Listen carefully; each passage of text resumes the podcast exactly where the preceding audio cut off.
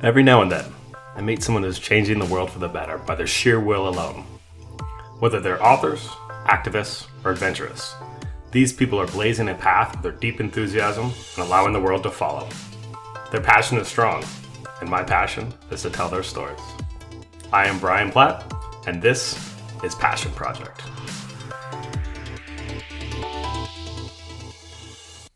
Hey, what's going on, everyone? So, in this episode of the podcast, I speak with Dylan Tomine, the author of Headwaters The Adventures, Obsession, and Evolution of a Fly Fisherman. It's a great read and really good podcast episode where we talk about pretty much that, right? We talk about his adventures, his obsession and evolution of a fly fisherman into a conservationist. Big one there is obsession. We talk about his driving obsession with fishing in particular, fishing in general, and fly fishing in particular. Um, oh yeah, throughout it, I think at one point he even asks me a question about like the big. What should we be focused on from a conservation standpoint? Right? Should we be focused on climate change? The big thing. I threw in population increases being another big thing, but like, should we be focused on those big things or should we be focused on the small things? So bless his heart, he asked me a question. Uh, I tried to answer. Uh, you know, I'm no expert in any of this stuff. I'm just curious, but I tried to answer. Tried to talk through what I think about the threats that we're facing um, from a conservation perspective. So again, the book is Headwaters: The Adventures, Obsession, and Evolution of a Fly Fisherman. And yeah, I hope you enjoy this podcast with Dylan Tomine. I'm sure you will. As always, please be a pal and follow me. I guess wherever I post this or wherever you can find this. Uh, like, subscribe, review, leave a comment, um, any of that stuff, and pick up the book.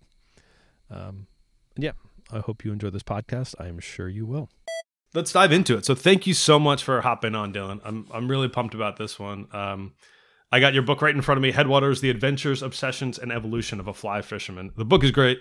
Uh, I love how it's interspersed by flashbacks from accidental brothel trips or uh, stays in Russia uh, to like near disaster fly fishing trips. But it's all centered around your love or your obsession, absolute obsession of fly fishing um, often at the expense of your own like personal life. Uh, talk about how this obsession started and how did it stay so strong and consistent throughout your life? wow, that we're starting off with a really big question. I mean, like I said, like I'm yeah, I I love it because I am so inconsistent with my passions, and this well, is a, I, a strong through line. For me, I, I mean, I guess like fishing's been such a constant in my life, and it's not just fly fishing. I mean, I like gear fishing. I I, I just like fishing in general. Um, spend most of my time fly fishing, but um, I I think it started with with fish. That as a really little kid, I was just obsessed with fish, like how they look and what they do and all that stuff. And fishing became a way. Well, two things. One is it became a way to get closer to the fish you know so like yeah. it was actually um, a mechanism to where i could actually put the fish in my hand and like touch it and yeah. look at it up close um, and that fascination totally remains um, and then the other piece is that that my father was a fisherman and so it was um, you know it was a way to you know every little kid wants to be like their dad right and mm-hmm. so that was part of it i think and then um, the older i became just the more it kind of was always just part of me. So um, as far back as I can remember, I, I, mean, there's parts in the book about you know these flashback memories of fishing scenes throughout yeah. my life, and and people are like, well, what else is there? and I'm like, uh, that's it. like, you know, that is it. So um, all the memories that I have, I mean, most of them, and and even all the photos of me as a young kid, I'm always fishing or holding a fish or or standing by a river or doing wow. something. So um, yeah, it's just sort of a unavoidable. Um, you know, it's like an addiction, I guess. And it's been consistent. There's never been a time in your life where you've fished as much or even too much. Like you've you've always been longing to do it. Yeah, I yeah, I rarely get fished out. Yeah. Okay. um, but certainly, you know, fatherhood and and needing a steady job. My kids are teenagers now, and one of them just started college, so there's financial um, concerns that take precedence, you know, mm-hmm. at different parts of my life, and sometimes ignored, and sometimes, you know, I'm working on the responsibility angle um, uh, uh, hard. Like I'm, I'm trying to be a, a recovering fly fishing addict, and and I, I say that not to make light of anybody else's addiction, but to to actually have some simpatico with people who have addictions because um, through large parts of my life it was it was relatively self-destructive um, around kind of the level of obsession. Wow. And yeah i mean you there are there's an awesome passage in the book. I mean i loved it. I thought it was hilarious. The book is by itself hilarious um, in a lot of parts. But like where you mentioned that you were fishing, you had an hour long drive to get back to the city to have a job interview, and you just reeled something in. And if you had left right then, you could have made the job interview. And you turn and you go back to the river.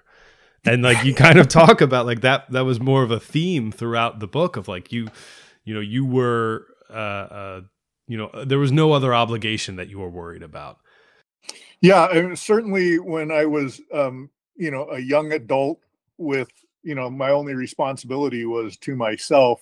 The the part about career advancement was very very low on the scale of priorities if the fishing was good and and yeah. um, you know and i think that that uh, that the incident you're talking about in the book was actually like one of many i was uh, going to say similar it seems like it's yeah. happened before and since so yeah, it, for sure. So in the book, uh, you know, you you you go to all sorts of places. You go to Russia, you go to uh, Japan, South America, you go all around the U.S. Um, how were you like with that in mind? Like, how were you funding these trips? Like, what what was that in between process between these trips looking like? By hook or by crook, you know, um, it was um, a lot of it was. I I mean, a lot of that travel um, I I mean, in all honesty, like I paid for very little of it, and and because I had very little money. Yeah. um, so it was a combination of um, some of it was for travel writing, you know, like to write stories about these places, either from a specific like a lodge or a fishing destination that would host me if I would write something about it. You know, so much for pure journalism, right? Yeah. Like um, you know, some of it was through like tourism uh, boards, you know, like like uh, uh, the tourism wing of a government would pay for for writers to come and write about their country or their region. So some of it was like that. Wow. Um, and then others um, was really the good fortune. Uh, you know, you can't spend a lot of time in the fly fishing world, uh, especially when you're a working guide, without coming into contact with people that have way more money than you. Um, and so uh, a lot of it was also was basically out of the kindness of others that would say, "Hey, why don't you come along? I, you know, I'll pick up the tab or, or something like that." So it was kind of a, and then, then there was also work. So some of the travel when I started writing and um, creative direction for some of the fly fishing like tackle manufacturing companies, then it would be an assignment to go write about or photograph or whatever some specific fishery to be featured in there in their media. So that was part of it too. So some of it was professional. Okay, and that makes a lot of sense. How are you finding those tourism opportunities? That seems like a really interesting thing I've never thought of. Um, I don't know if they do it anymore, but it used to be like the British, for example, the British Columbia Tourism Agency or whatever it was would would put on dinners in the lower 40 in the you know in the United States for travel writers. Mm-hmm. Um, and they would not really pitch ideas, but they would kind of invite you to a dinner, and then there'd be representatives there to talk about you know what you're interested in and what you might want to write about, and and then they would set up things like that. Um, I don't know if they still do that or not, but that was um, that was kind of a regular thing, like maybe in the '90s that that that happened. Wow. wow. Yeah, that must have been a really good find. And yeah, so a lot of times, whether it was a result of weather or or things out of your control, uh, you'd come up skunked, right? You wouldn't. You, there's a lot of stories where you're not, where you're just in it for the love of the game. Uh, what what skills are required of a good fly fisherman if I were to to to embark on this journey?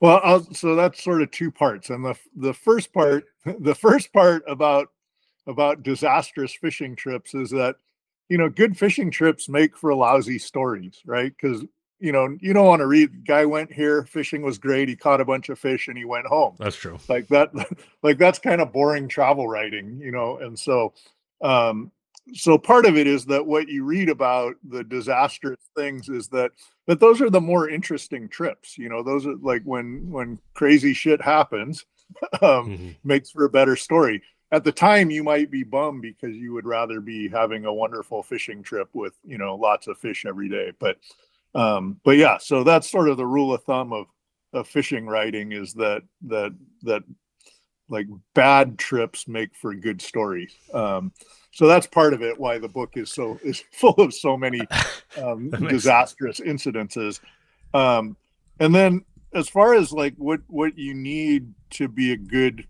fisherman um, you know i think a lot of it is is just being able to grind you know because there's going to be up times and bad times and good times and so you have to be able to i think be patient enough to grind through when things aren't right. And and like you said there's so many things out of your control especially if you're traveling to fish.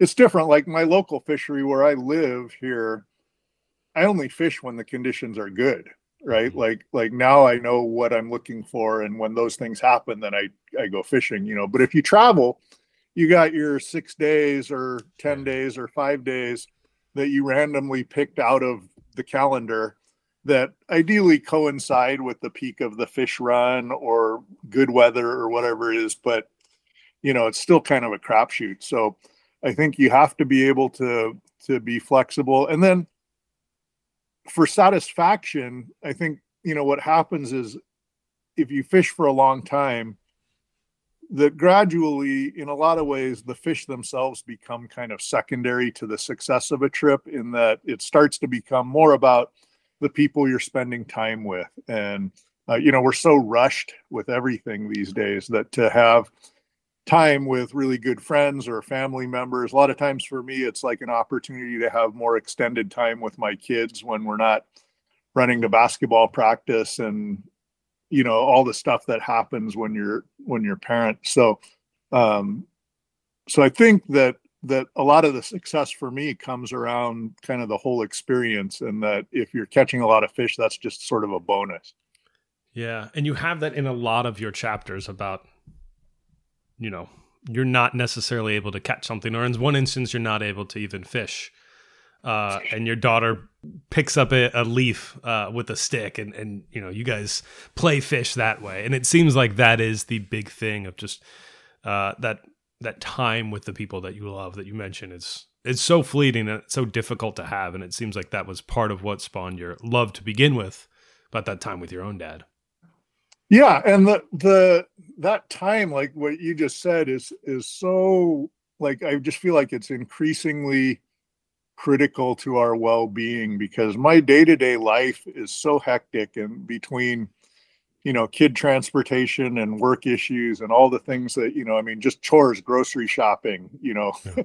keeping the bathroom relatively clean like you know those sort of things like it's really easy to i think to just be in this kind of blur of modern life and and i i read this thing a long time ago it always stuck with me that that when the scientists were first developing the idea of personal computers like way back in the 60s there was this belief that technology was going to create so much free time for everyone that that we wouldn't know what to do with it all that yeah. the united states was going to become this leisure class because you'd be so efficient with what you needed to do to make a living that all the rest of your time like what would we do with it all and it turns out you know that that that it actually the opposite happened and so like because of that speed to me it feels like like like what started out as just an obsession to catch as many fish as possible has sort of become a refuge for me and my family, my friends, as as a time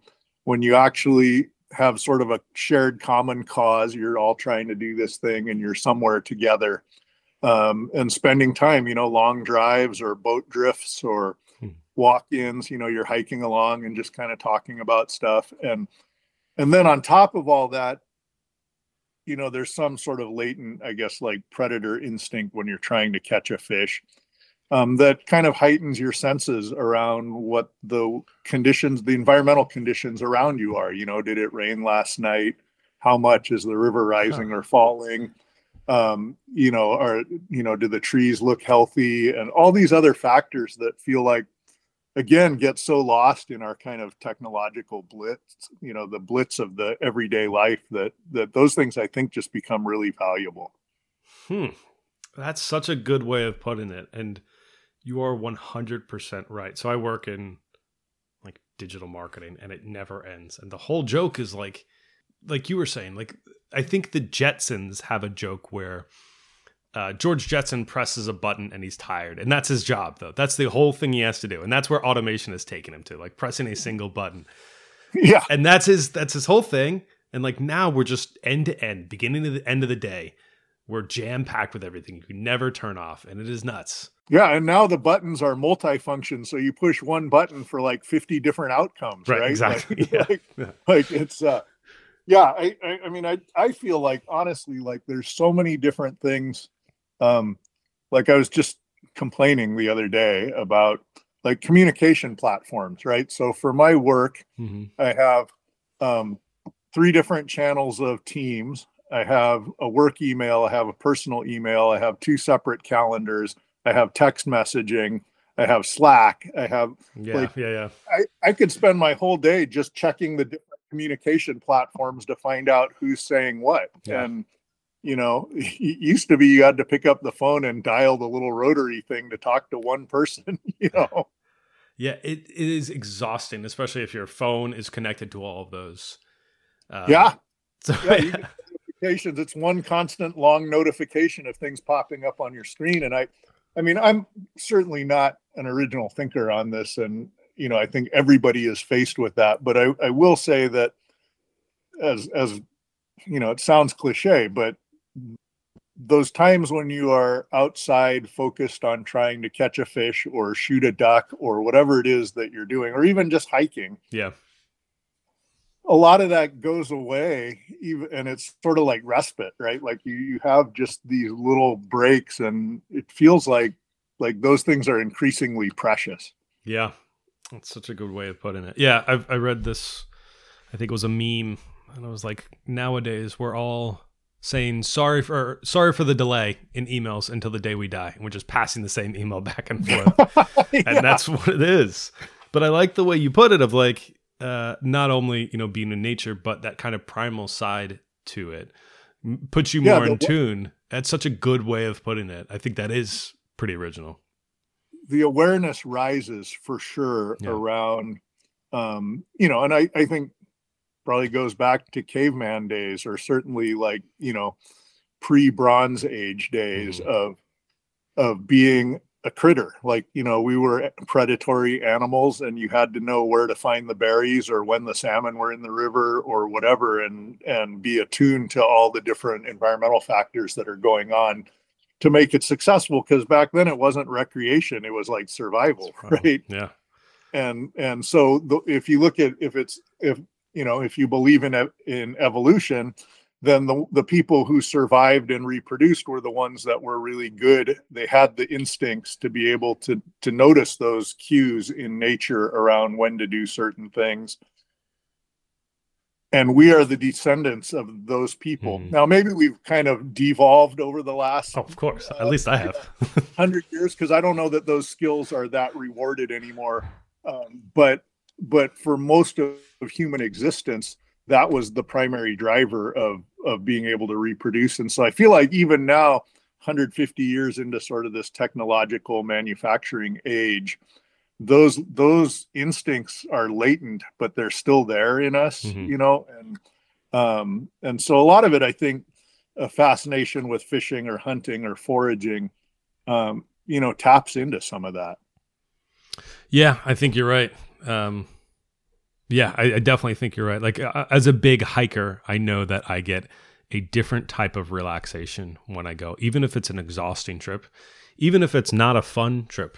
Like there's been a few trips where poor planning on my part, but like we've run out of water. Um, like night, we were right next to a spring, but didn't know it until the next day, or uh, uh, you know, weather conditions, just like you're talking about with fishing, and uh, still is a thousand times more relaxing than filtering an Excel spreadsheet or responding to emails. Uh, you know, e- even even with you kicking yourself the entire trip, I, I yeah, would do it every day. Sure. yeah, well, for sure. I mean, that's I hopefully all the disastrous stories that are in the book that there, you know, that there's still the joy of yeah, it for sure. Still, you know, and that at the bottom, uh, you know, at the bottom line or the end of the day or whatever it is, that that that to me is sort of the important thing is the the kind of restorative power of doing those things outside. Um, but also, you know, part of the subtitle is the evolution, and so part of what I wanted to do with the book was to trace if you're really obsessed with something, if you have a real deep passion for something, whether it's hiking or hunting or fishing or baseball or whatever it is, that I think anybody that has that kind of passion or obsession, um, there's an arc in consciousness of how you think about that thing you're obsessed with. You know, and that's to me, that's sort of I think what the book is about is is the changing of how you think about it, both from becoming merely a fish predator to becoming a conservationist, but also how you think about what is a successful trip. You know, is it with is it the time with the people you love starts to become more important than how many fish you caught? Mm-hmm. You know, and so and I I I my my theory is is that everyone who feels really strongly about something has that evolving way of thinking about whatever the object of their their passion is. Hmm. I think you're probably right. So I don't know uh, another Patagonia guy, but Rick Ridgeway.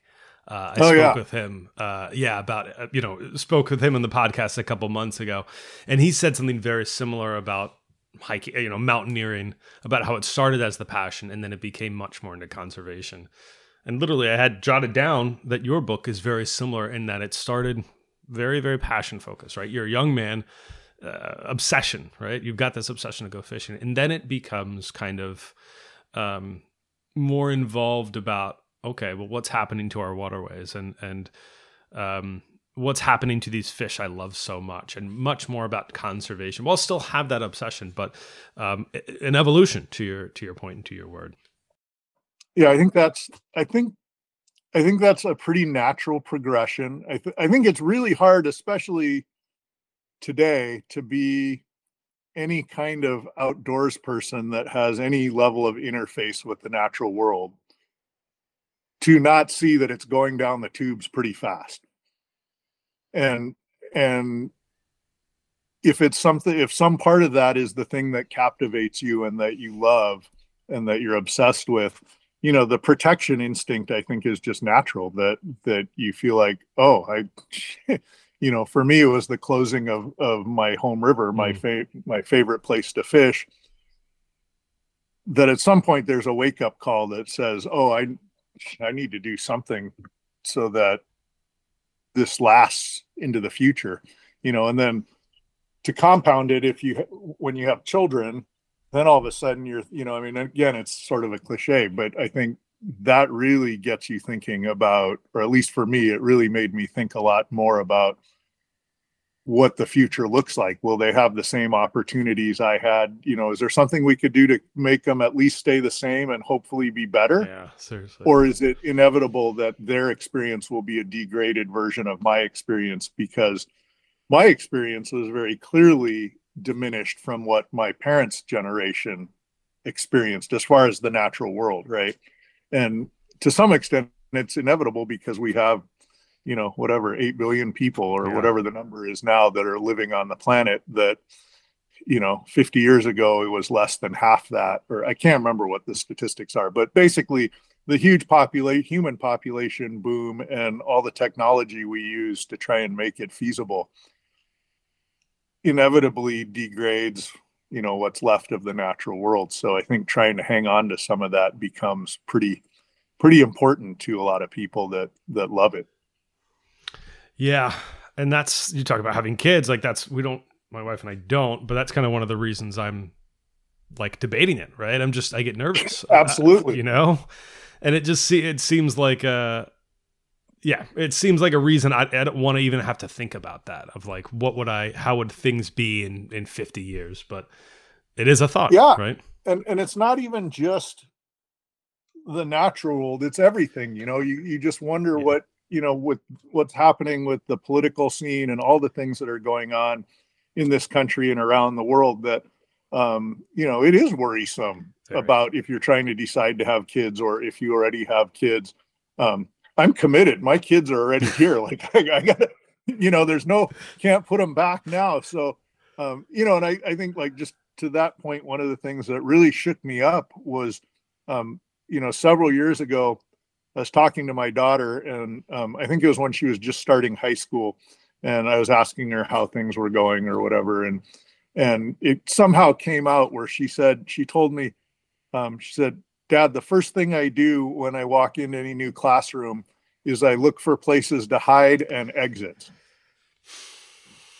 And i was thinking like oh we never did that when i was a kid. Like like what has happened to us as a country and as a people that that's the first thing a kid has to think about in a place that's supposed to be safe you know? And so and i don't i don't want to dig too deeply into the politics around that but the fact that that that is a fact of modern childhood um you know i i consider incredibly tragic like that that just is is really a frightening thing. And and so the same thing i think or similar things happen to the natural spaces and and the wild that's left and and it's sort of i don't know i, I call myself a reluctant conservationist because i'd rather just be out there fishing Hell but yeah.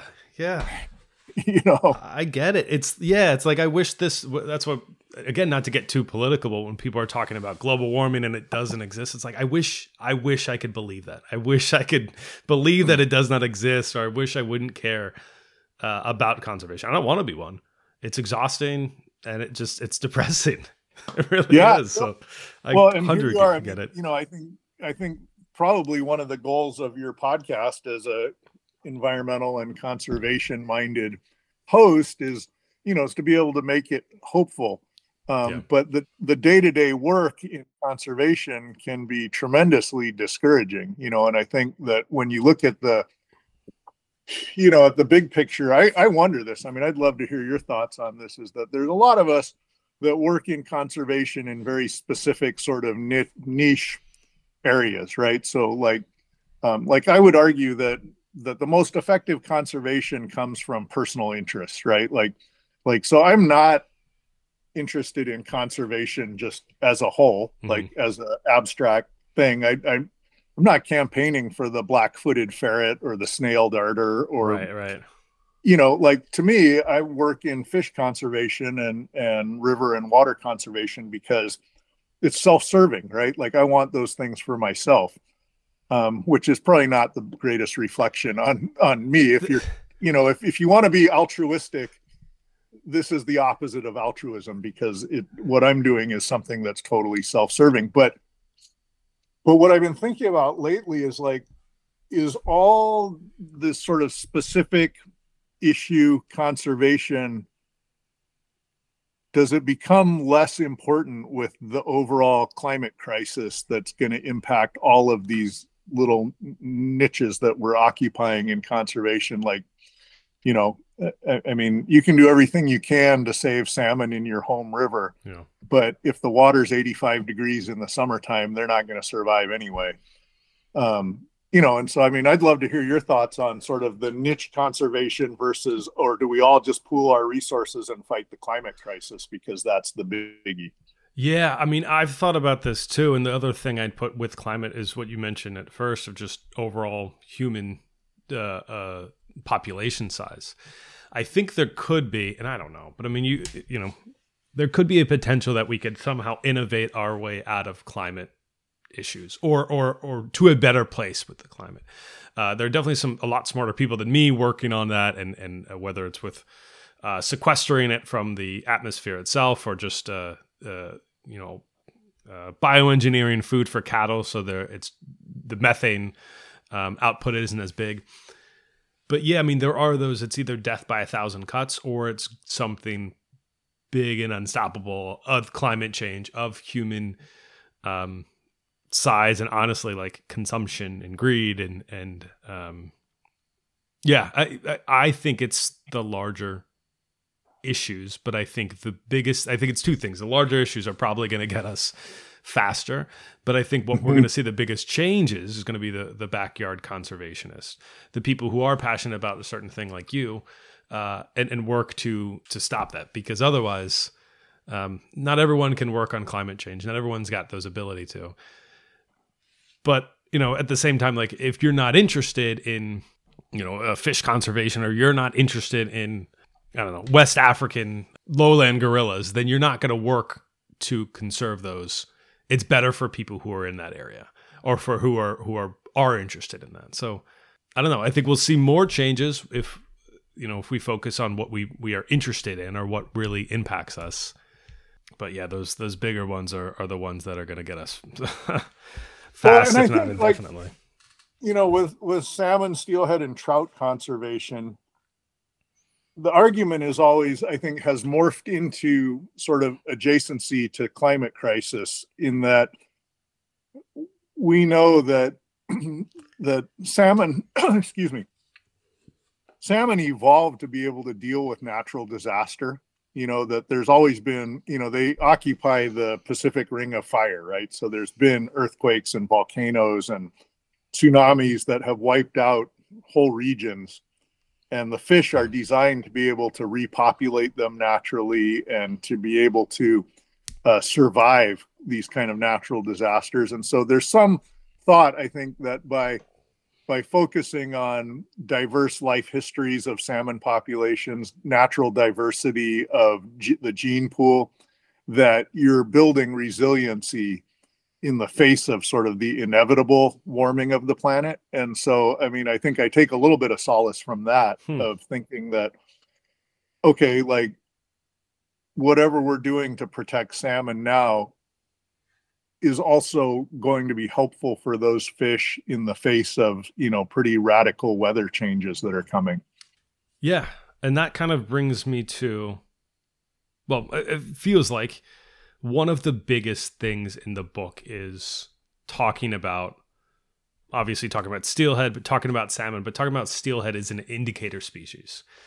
And you've seen it change throughout the course of your writing of the book you know the the decades of fishing. How has population and health of fish uh, particular of steelhead changed? And how have you what have you associated that with well, I mean, coast-wide, all the way, you know, from northern British Columbia to the southern range of steelhead. Um, you know, which if if people listening don't know, steelhead are one of the Pacific salmon. They're basically a rainbow trout that goes out and lives in the ocean and then gets big and comes back and spawns in its in the stream where it was born.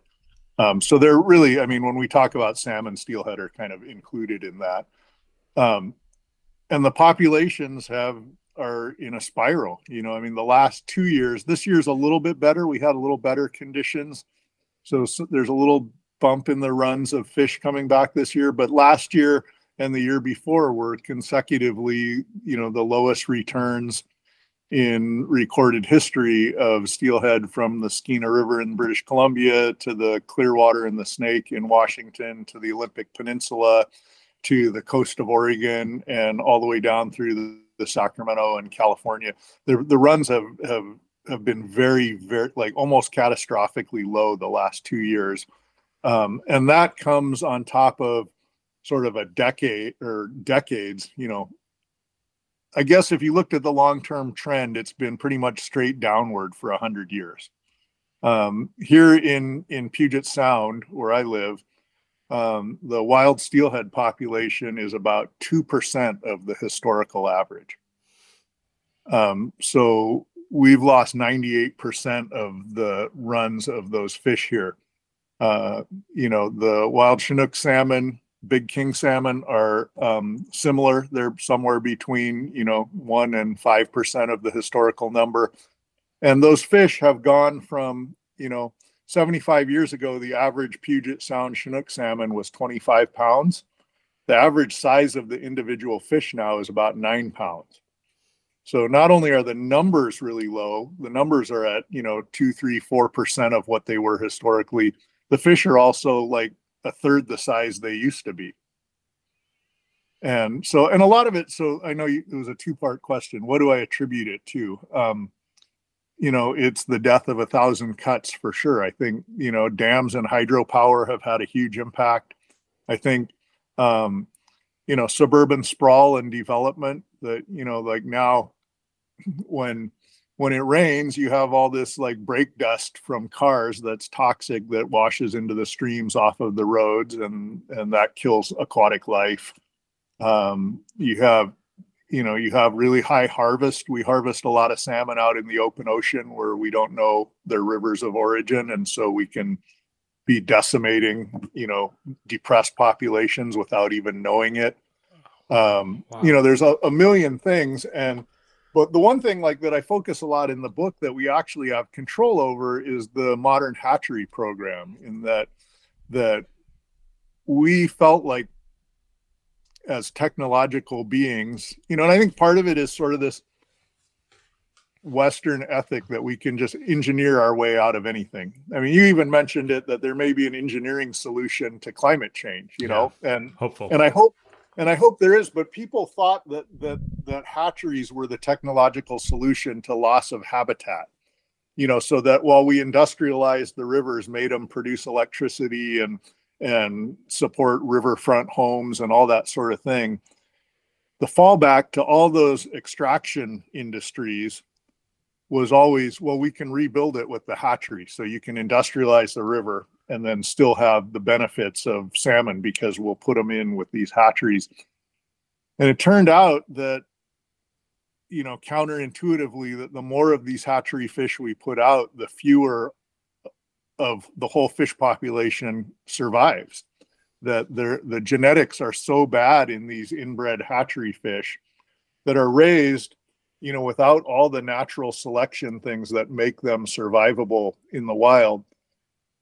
That those bad genetics get passed around and you degrade the whole population, and eventually they stop coming back. And so, um, and that thing is is not politically easy, but but financially and and logistically easy. If we just stop doing it, you know, then the wild fish genetics would rebuild over time and that they would be stronger, more resilient, more diverse runs of salmon.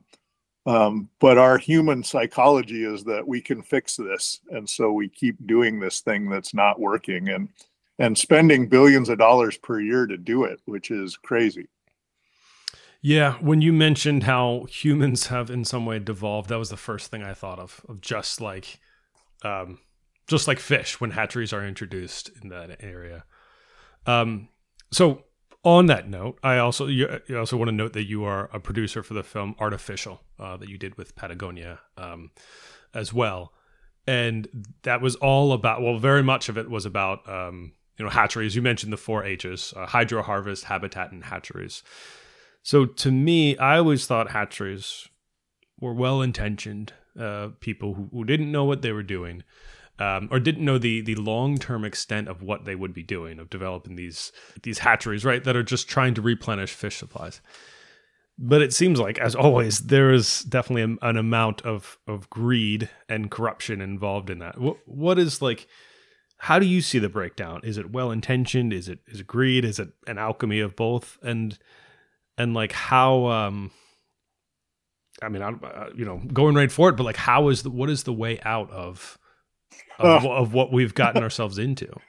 I've been trying to figure what the way out is for years, and it's such a political cluster that it's very getting out of it is is very difficult. It seems really easy. Like if we just stop wasting this money, the fish would be better off if we just got out of their way. Like there's a mountain of peer-reviewed published science that shows that to be true but the politics of it and the different user groups are so complex that it's very difficult to do that there um, we have uh, the united states government and the state governments have treaties with sovereign tribal nations that basically say that they require those hatchery fish because we've destroyed the habitat for wild fish.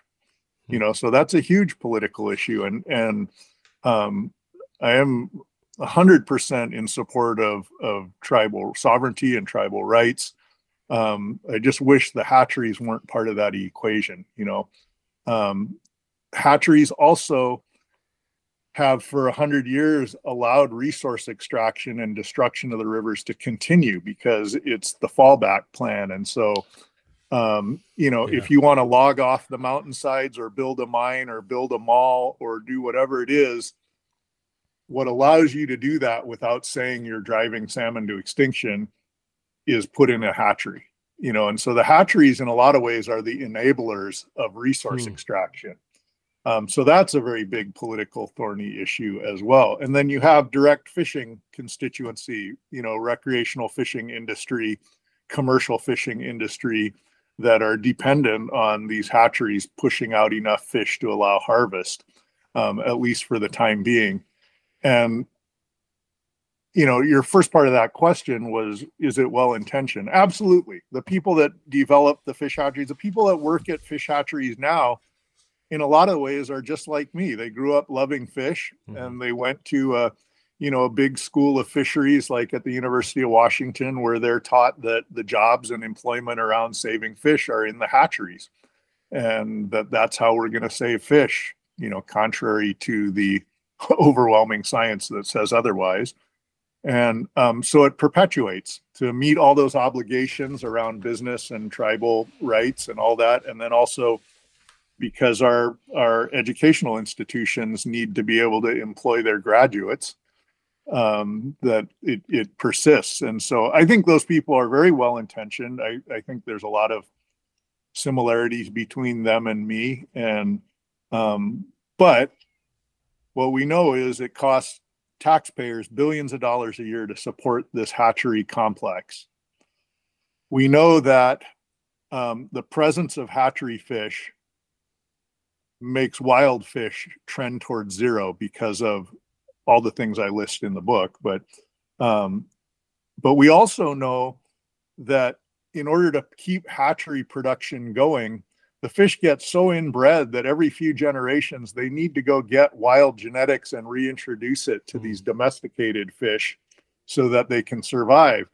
But if the domesticated version drives the wild version to extinction, that necessarily means that the hatchery fish are doomed to extinction as well, which means that we've basically spent billions of dollars a year to end up at extinction. Hmm. And so I think, you know, and there's plenty of, like I said, peer reviewed, widely accepted scientific method conducted studies and papers that have been published that that show this to be true. And, you know, because of the business and political parts of this thing, we continue to spend the money and continue to drive fish to extinction. And it's it's really frustrating because when you look at the places where hatcheries have been removed, the rebound of wild fish is often like staggering. Like it's amazing how quickly the fish will come back and how much more sustainable those runs are. But we just don't seem capable of the political will to do that uh, as policy. Yeah, that's the big thing about talking about conservation. And yeah, while it can be um, sad and like uh, demoralizing and, and frustrating, uh, you just got to lay off a little bit of the environment, a little bit, and it will rebound for the most part. Like I mean, I've talked. Yeah, about- that's that's the you know um, Bill McMillan, who's a friend of mine, a fish biologist.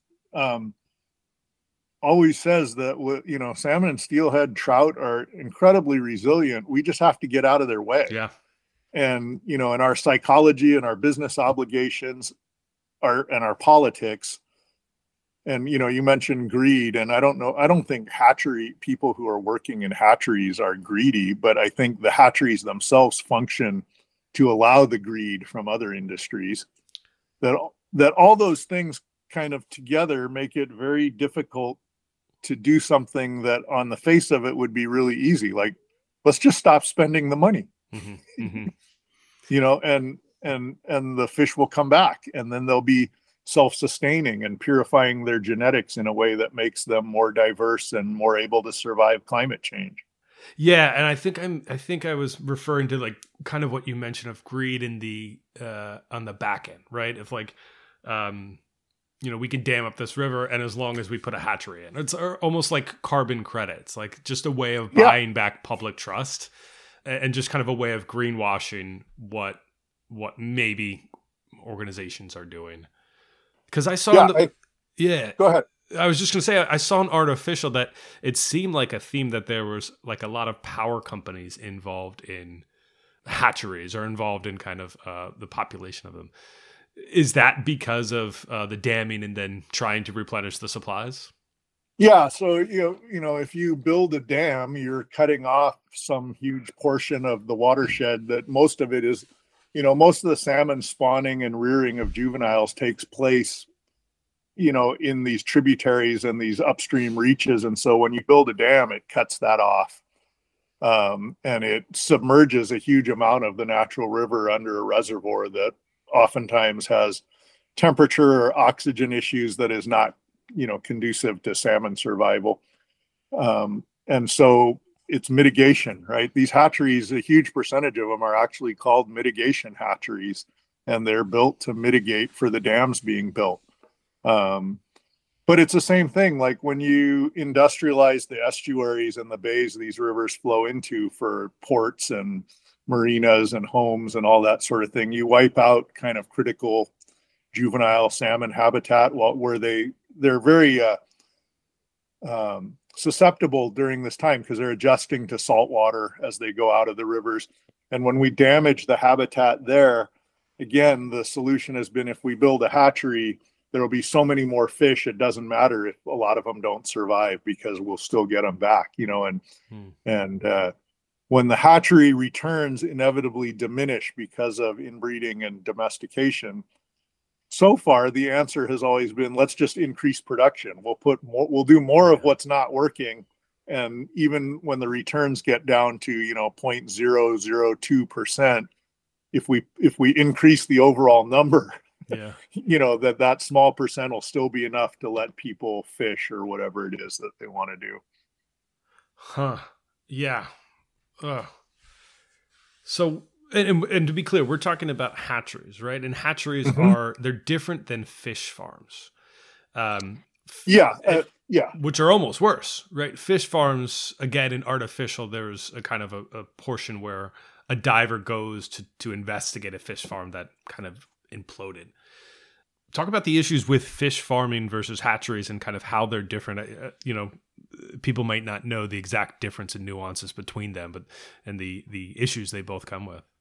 Yeah, for sure. So the the hatcheries we're talking about um, are on rivers, and they were created to mitigate for damage to the to the river system itself, right? So if the environment's not functioning there, we'll mitigate it or make up for it by increasing the number of fish we're putting into the river. By, by catching go, live salmon and then, yeah, harvesting the eggs and really kind of reproducing are, yeah, them. spawning yeah. the eggs, raising the babies, you know, and it's very counter to natural selection yeah. because, you know, like I think, you know, if you have two wild salmon spawning and let's say the female has 5,000 eggs, you know, if two out of those 5,000, just the two most fit, most evolved fish survive to spawn, you're at replacement value, right? You have a steady you have a steady population.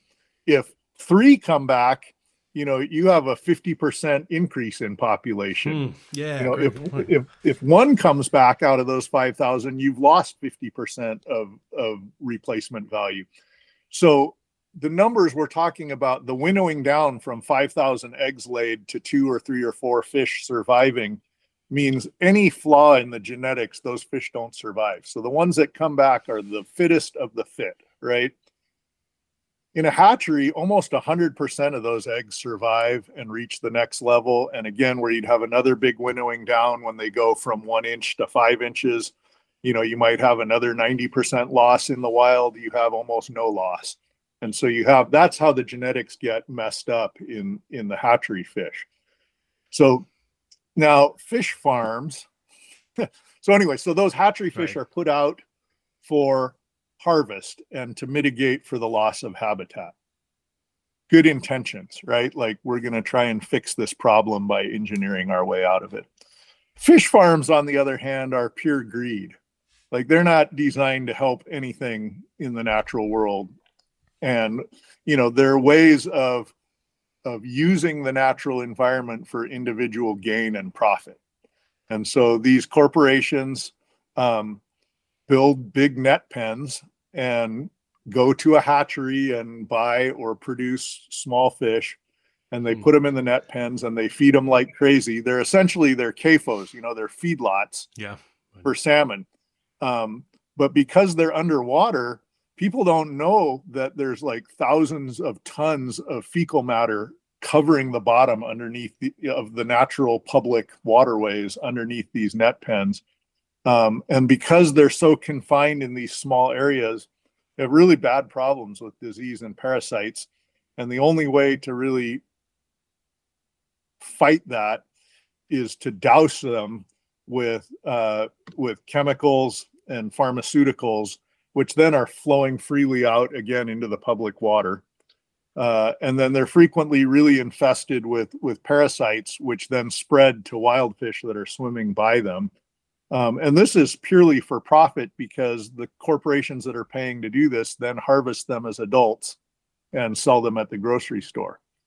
Um, so it has kind of it's one of those classic cases of of public loss for private gain, right? That that that all of us that use these waterways are suffering through loss of of the ecosystem diversity, through loss of salmon runs, through loss of of anything that would be considered wild there, just so that the corporate entities can make massive profits on these on selling of the fish.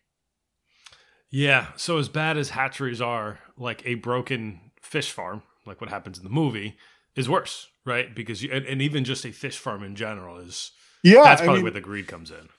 yeah i mean one of the things that's really come to light is that at most of these fish farms what they feed them is ground up wild bait fish that are then removed from the ecosystem so that the wild fish don't have enough food to eat um, because we're harvesting them to feed in these feedlots to give them to these farm raised salmon um, so uh, on almost every level the concept of fish farming is kind of uh, uh, it's disastrous really on every level And so the question is, I'm wondering if, like, talking about population increases and just demand, right? Like people people want things when they want it. They want salmon when they want it, and they're probably not ready. They're probably not necessarily willing to wait for seasons, right? So I'm I'm curious if like, do you think natural processes get rid of the fish farms entirely, get rid of the uh, hatcheries entirely, would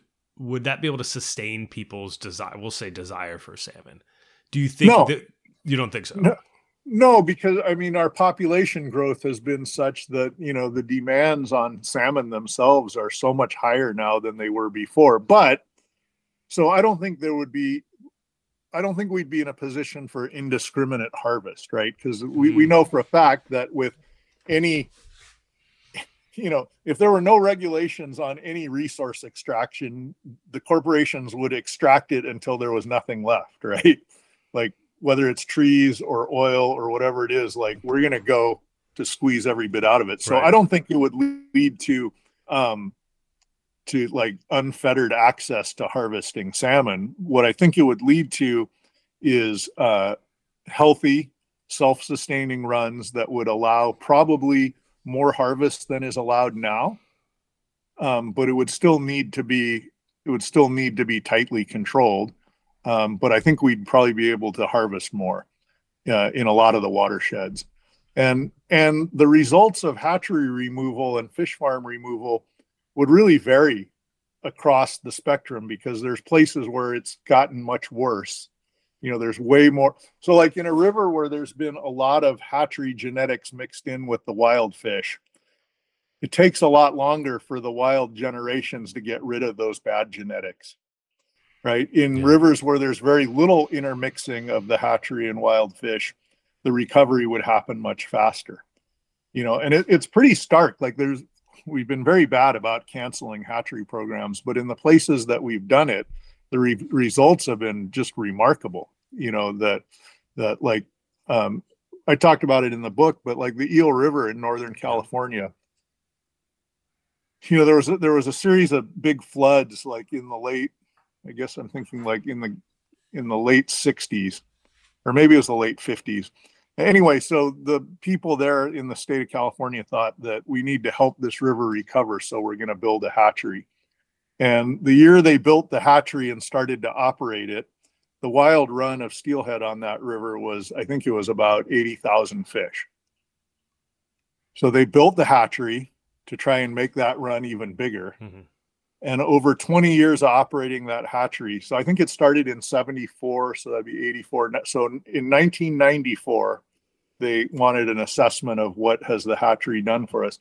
The total combined run of hatchery origin fish and wild fish was 2,000. Wow. So, at the cost of millions of dollars to build and operate this hatchery, what they did is they took the run from 80,000 to 2,000 fish. And we spent, you know, tens of millions of dollars to accomplish that.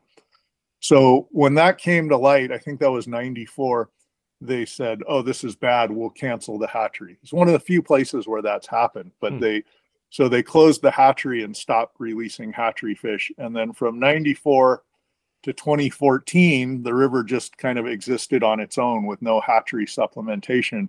And in 2014, the, the returns of those fish was um, somewhere between 30 and 50,000 fish. Probably healthier than the 2,000 too. Yeah. So by just not spending that money, mm-hmm. that publicly funded taxpayer fishing license money, you know, we we recovered about half of what was there originally. So, um, and, I'm so, I'm sorry. Who, no, go ahead. Who who did who conducted that investigation? Was it the hatchery itself? Was it the the surrounding? I think it was, was the, it the state. No, I think it was state. the state realizing that this thing wasn't working because when you go from eighty thousand fish to two thousand fish, people notice. You know the yeah. the the people living there, whether they were tribal people or recreational fishermen or whatever, were like, "Hey, it's getting worse every year," and so I think they were forced to to close that. But but that same decline is happening wherever there are hatcheries. Yeah, so it's interesting. I can't see the pattern at those hatcheries as well. I mean, I'm sure, like we mentioned, death by a thousand cuts, right? There's other things that are impacting it, but it seems like the biggest H is hatchery. That would be the well. I don't know if it's even the biggest H, but it's the easiest to fix. Yeah. Okay. Yeah. Yeah and that's that's what I love about uh well that's what I love about the book again you know hopeful and this the podcast I'm doing you know we're trying to make it as hopeful as possible um but you do mention like you know dams are getting torn down right you, you even talk about like Mount St. Helens and about how the rebound I mean that's natural but how the rebound happened after that are you are you hopeful are you hopeful that that things can turn around um just to keep this on the lighter side. No, um, no, I mean just yeah, however you feel. No, I I I go back and forth. I mean, I think the the current political situation around hatcheries and dam removal, like everything is such a struggle. I don't know if we're going to win those battles fast enough to to to save what's going downhill really rapidly. Um, but but there is hope, and where I see the hope is really a different place. And and to me, the hope is in the next generation of voters that are kids now that are coming into voting age. In that, um, these are kids that are really angry with what their parents and grandparents did to manage the resources that they need to have a good life. And so I think whether you're talking about fish conservation, whether you're talking about public lands access, whether you're talking about, I mean, everything, gun control, reproductive rights, yeah. all these sort of things. Um, you know, these are kids that are really upset and angry that we didn't do what it take what it took to slow down climate change. We didn't do anything to slow down climate change. We just let it happen and they're going to have to live with the repercussions. You know, we're the ones that let the country devolve to the point where where high school kids have to check out their classrooms by looking for places to hide where you know i mean all these things I think there's a cohort of voters, of soon to be voters, that are so angry with the current political situation and and their parents' sort of stewardship or lack of stewardship um, that I, I have a lot of hope that the next groups of voters that are coming of age in the, over the next 10 20 30 years are are going to have to make some really big changes to to bail out the problems that we created um, and when i talk to my kids friends and my kids and you know i live in kind of a, a liberal bubble here so it, it may not be indicative of the whole the whole country but i just i feel like there's this really angry motivated um, um, conservation minded group of soon to be voting public that that are coming of age now and and I have a lot of hope for that. Like I I mean I look at my kids are way more they've had to become more aware of all these political things that I never thought about as a kid. Yeah. You know I never thought about conservation as a kid. Right. and these are kids that have grown up watching rivers they like to fish shut down because there aren't enough fish. They've watched you know kids getting killed in schools. They've watched all this stuff that's going on. And you know my guess is that as soon as they have a chance to vote they're going to force some real change i think you're right and i hope you're right uh, it, again i'm saying Artifishal because it's top of mind but you interviewed and you spoke with a lot of really intelligent people uh, yourself included but one of the smartest huh. people in that was autumn uh, a grade school student talking about the issues with hatchery fishing. And I had to pause and rewind. It was so powerful about how she was able to explain, like, you know, I think this is as good as this system is, but this system itself is not good. And kind of explains how uh, her really, really in depth and, and granular and nuanced thought on hatcheries.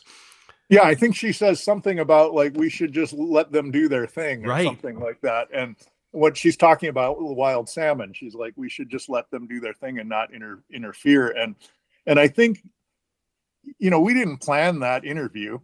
She was just with the group of kids that was coming out to do this field trip you know and and i think there's a lot of kids like that. I think i mean even like this greta thunberg you know that is leading a lot of the climate issue stuff and has become kind of this iconic symbol of that. Um, I, I hope I think and I hope that this is really indicative of of how the politics of America will change over the next 10 and 20 years. And you know, and if it doesn't change, we're pretty much doomed. So yeah. so like um you know, I mean, I I really feel like like that's where the hope lies and and when you spend time with these kids that are, you know, teenagers now or preteens now and you talk to them about these things, um, it's really uplifting. Like, like I, part of it, I feel guilty because they look at us and go, "Why didn't you make things better for us?" You yeah. know, and that's kind that's kind of heartbreaking. All I can say is that some of us tried and it wasn't enough, so now it's on you. Yeah. But I think these kids are pretty pretty motivated, and so I like that's that's where the bright spot is. I, I'm not real hopeful that anything I'm doing is going to fix the problem. Um, I know that feeling. you know, but but I am hopeful that that this next cohort of voters is going to change how we look at at everything and and make this truly like everybody says you know let's make this a better place for the future or let you know make it a better world for humankind or whatever and and we've done a pretty piss poor job of that yeah. you know over the last several generations and you know, and I think finally maybe we're at that breaking point where the next generation is going to be motivated enough to do it. Well, one thing, as you were talking, one thing I thought of was a quote from the book. I think you quoted someone from uh, National Geographic when you, it goes, "A curious thing happens when fish stocks decline. People who aren't aware the old levels accept the new ones as normal. Over generations, societies adjust their expectations downward to match prevailing conditions."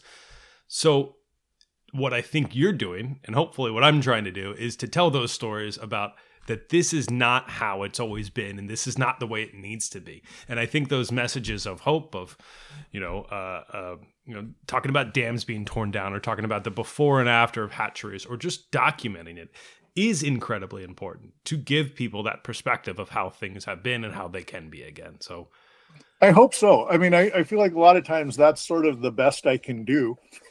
Hey, you know, it's great. and and and that that quote is really i mean it's very fish specific in that context but it's really about shifting baselines right? That that we just keep adjusting to the new normal even though the new normal is getting gradually worse and worse. Yeah. and so yeah some reminders of that i think you know taking a kid hiking or taking a kid fishing so that they can see really beautiful places and really really good natural ecosystems and see what it should be like.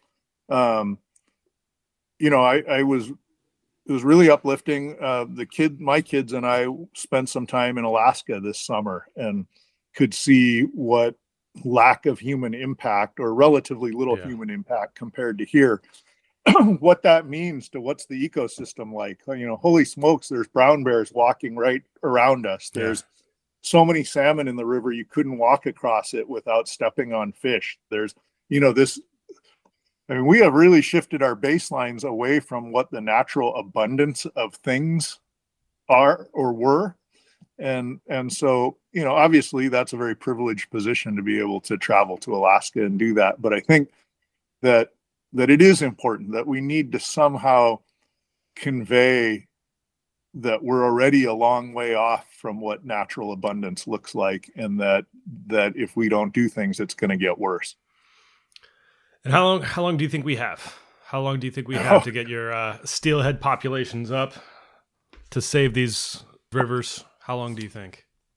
a lot of these rivers if we canceled the hatchery program today within 20 years we've had we would have amazing runs of fish in them i mean you know like i think we could i think in 20 years you would see remarkable rebounds of of wild salmon and steelhead um, if that doesn't happen you know it really varies from watershed to watershed but there's you know like so chambers creek is a stream in in puget sound that was the original stock of almost all the winter steelhead hatchery programs.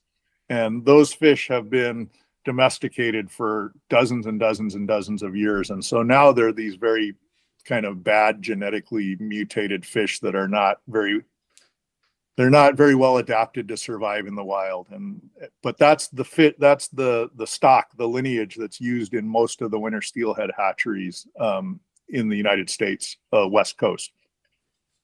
The original run of wild chambers creek steelhead is extinct. Hmm. like it's gone doesn't exist anymore. Um and so that's the risk. Like that's that's what you're looking at if we don't change our ways pretty soon. Um and how fast that can happen in chambers creek it happened years ago already uh in other rivers we're sort of in different different percentages of being there but um, you know, there's a lot of salmon and steelhead populations that are functionally extinct on the West Coast now. Um, and like I said, you know, you look at these places like Puget Sound where we're at 2% of historical numbers of fish. And it's debatable whether there's a big enough gene pool out of 2% to be able to reproduce and repopulate without inbreeding problems. I, I don't really know. Um, I think they're hanging on by a thread right now, but that it's really important that you know the critical time is really is going to be now in the next ten years to make some pretty radical changes. Well, Dylan, thank you so much. I, I, I think we can do it, and I think the efforts uh, of documenting this, of telling the story, um, both in your book Headwaters and Artifishal, and I know you've written a lot of other books as well. Um, but yeah, thank you so much. And Well, that was yeah, great conversation, Brian. I know it gets kind of heavy, and you know, and the the intent is not not to like you know bum people out. I think the intent is to just say, like, hey, let's let's come together and and do something because you know time is not indef it's not infinite. Like the the opportunity to fix things, just like it is with climate change. You know that they're saying now, like we got to do something major in five years, or it, Right. we're not going to hit our target you know we're at that we're at a crisis point with pacific salmon and the crisis point on atlantic salmon at least in north america is past like you know those fish in at least in the eastern seaboard of the united states they're gone Yeah. like there used to be insane numbers of wild atlantic salmon all over the east coast of, of the united states and and they're extinct like they're gone and we're not that far off from that on the Pacific coast. And so um, I think it's only a factor of of westward expansion taking a hundred years yep. that we haven't wiped them out here yet. But technology has increased to the point where we're wiping them out at a faster rate on the west coast now. And so, yeah, the time's here now. And you know, I hope people that are listening are, um, you know, are are ready to roll up their sleeves and hopefully, you know, there's some easy things to do. I think, you know, supporting the groups that are doing the hard work, like Wild Fish Conservancy, Native Fish Society, um, Wild Steelhead Coalition. You know, if you don't have time to volunteer, you can write a check, and and they're doing really good work. Um, you know, and I, I think there are groups out there. Skeena Wild in British Columbia is doing some great stuff. Watershed Watch in British Columbia is doing some great work. Um, you know, there's a whole host of these sort of small, smaller uh, NGOs that are are becoming much more effective hmm. and uh, working with the politicians, bringing litigation, doing whatever's required. Um, you know, and the other uplifting piece of this is, you know, as I think in our lifetimes we'll see the Snake River dams come out.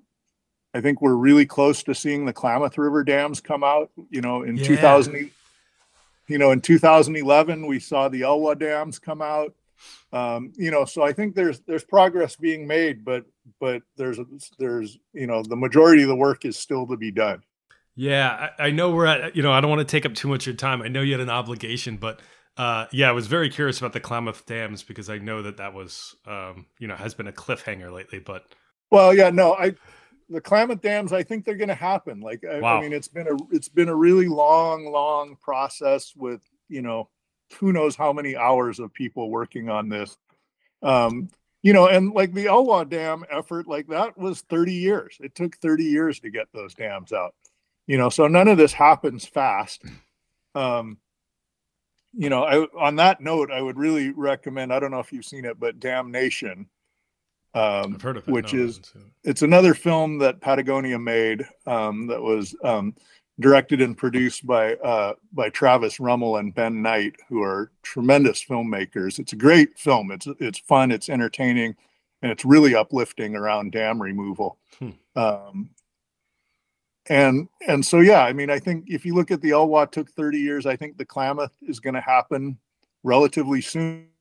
And I, I believe that that we'll actually see the four lower Snake River dams come out in our lifetime. Um, I'm hoping. And so you know those are those are certainly bright spots and and and there's been dam removals all over the united states you know on the east coast and um, in oregon and washington. So so those are things that we can feel good about. They're not enough yet but we you know it's good to mark some some wins yeah, and hopefully those are lessons learned, right? Hopefully we're not going to go back and then redam those those rivers in 50 years. Who knows? But I mean, you know, hopefully those are those are in the win category. And and and hatcheries would soon to be following. fish farms would soon to follow. I hope so. I hope so and I, you know, I really appreciate this time. This is a really good conversation. I think it's important, and I'm I'm really happy for your podcast. So thank you.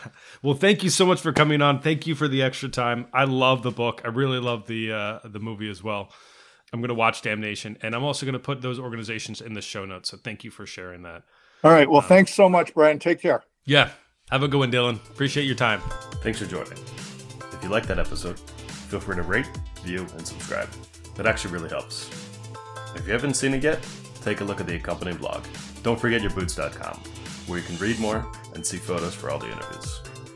Until next time, take care.